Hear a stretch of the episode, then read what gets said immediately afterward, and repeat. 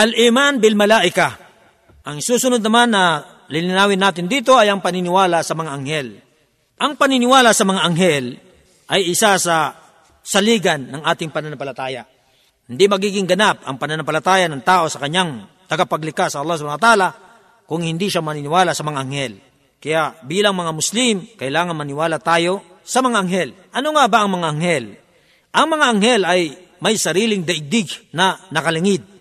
Sila ay katulad din nating nilikha. Sila ay uh, katulad din nating sumasamba sa Allah. Kaya lang sila ay walang angking katangian sa pagka Panginoon o pagka Diyos kahit man katiting. Sila ay nilikha ng Allah sa ta'ala mula sa liwanag at binigyan sila ng Allah ng pambihirang kakayahan sa pagpapatubad ng, ng mga kautusan ng Allah. Pambihirang kakayahan. Ibig sabihin ng pambihirang kakayahan, walang tigil, walang pagod, walang pagsawa. Sunod sila ng sunod sa mga kautusan. Wala silang kalayang tumanggi. Ang tangi pinagkulob sa kanila ng Allah ay ang pagsunod sa mga ipinagutos sa kanila at hindi sila nagsasawa.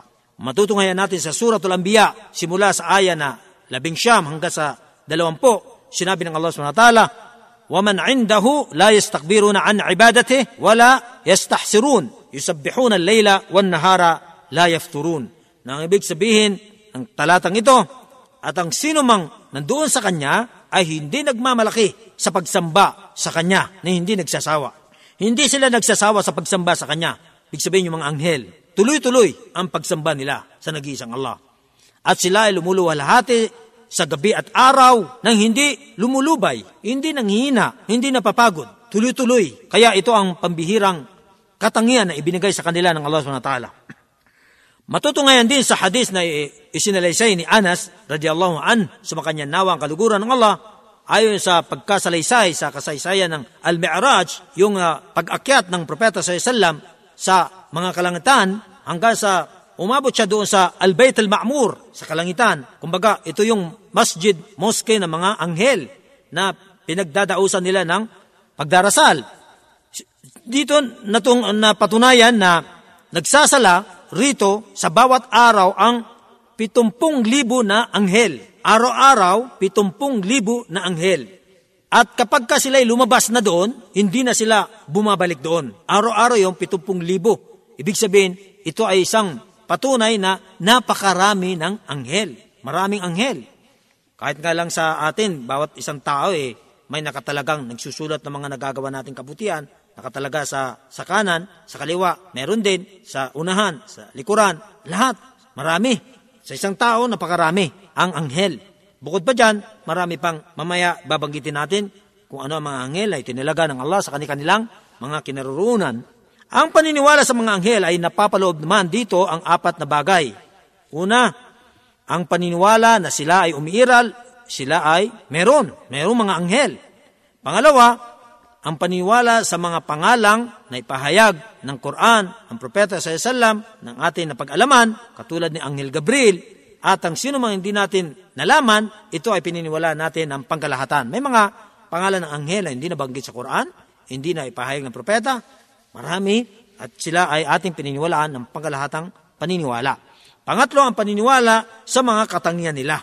Bawat anghel ay may kanya-kanyang katangian, magkakaiba. Si Anghel Gabriel, si Jibril, siya ang inatasan na tagapaghatid ng mensahe na ng, sa mga propeta. Siya ay nakita mismo ng propeta sa Islam sa tunay niyang kaanyuhan at uh, napatunayan na sinabing mayroon siyang anim na raan na pakpak na halos natatabingan ang kalangitan. Meron pang mga ibang mga katangian sila na maaring ang isang anghel ay uh, magsakatawang tao tulad na nangyari o pag, uh, pagdating ni Jibril, uh, Gabriel, nang siya ipadala ng Allah subhanahu wa ta'ala kay Berhen Maria, ito ay nagkatawang tao. Gayon din, nung dumating siya sa propeta sa Salam, habang nagtitipon-tipon sila Omar at ng kanyang mga kasamaan, ng isang araw, dumating si Anghel Gabriel ng anyong tao, puting-puti ang damit, itim na itim ang buhok, hindi na nakikita sa kanya ang tanda ng paglalakbay. Marami siyang tinanong sa propeta sa salam ng pagkaalis ni Angel Gabriel, tinanong si Omar kung alam nila kung sino yung dumating ng isang araw, sinabi niyang hindi niya alam at doon sinabi ng propeta sa salam na yun ay si Angel Gabriel na nagbigay sa kanila ng mga aral, katuruan sa kanilang pananampalataya. Dumating din ang mga anghel na ipinadala ng Allah SWT kay propeta Abraham at kay Lut na sa anyong mga lalaki. Ikaapat na napapaloob sa paniniwala sa mga anghel ay ang paniniwala sa mga itinakdang mga gawain nila. Katulad halimbawa na sila ay lumuluwalhati, sumasamba sa gabi at araw nang walang pagkapagod at pagkahina. At meron ngang mga partikular na mga itinakdang gawain ng bawat anghel. Pabanggit tayo dito tulad halimbawa ni Anghel Gabriel, siya ang inatasan na maghatid ng mensahe sa mga propeta at sugo. Si Mikael, siya naman ang inatasan na ng ulan at ng mga pananim.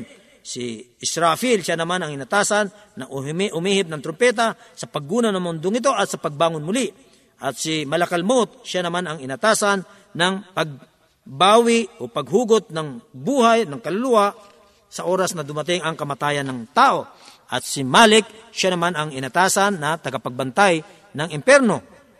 Meron din mga anghel na inatasan na namamahala sa mga sanggol sa sinapupunan ng kanilang ina. Meron ding mga anghel na uh, inatasan na sumulat ng mga gawain ng anak ni Adan, maging mabuti man o masama, ito ay naisusulat nila. Meron din mga anghel na inatasan na tagapagtanong sa, sa taong namatay pagka naipasok na sa kanyang libingan, tinatanong kung sino ang kanyang Panginoon, kung ano ang kanyang reliyon at kung sino ang kanyang propeta.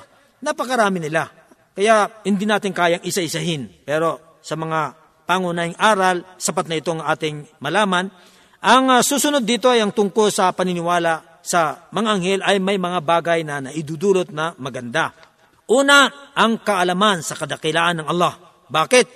Kung paano natin napag-alaman ang kadakilaan, ang kapangyarihan, ang kakayahan ng mga anghel, ano pa kaya yung lumika sa kanila? May mga anghel na nakukuha nila ng isang kislap mata ang paglakbayin ang ang, ang kanluran at silangan. Tayo, hindi natin kaya yon. Ngayon, yung mga anghel na ganun, kalaki ang kanilang kapangyarihan ay binigay ng Allah. Ano pa kaya ang Allah subhanahu wa ta'ala?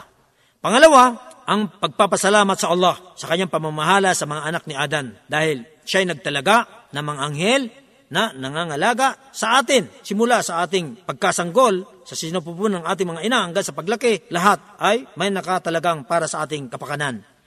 Pangatlo, ang pagmamahal ng mga anghel sa mga isinatungkulin sa kanila sa pagsamba sa Allah nang walang pagod, pagkahina, tunay na talagang binigyan sila ng pambihirang kakayahan sa pagpapatupad ng kanilang mga tungkulin.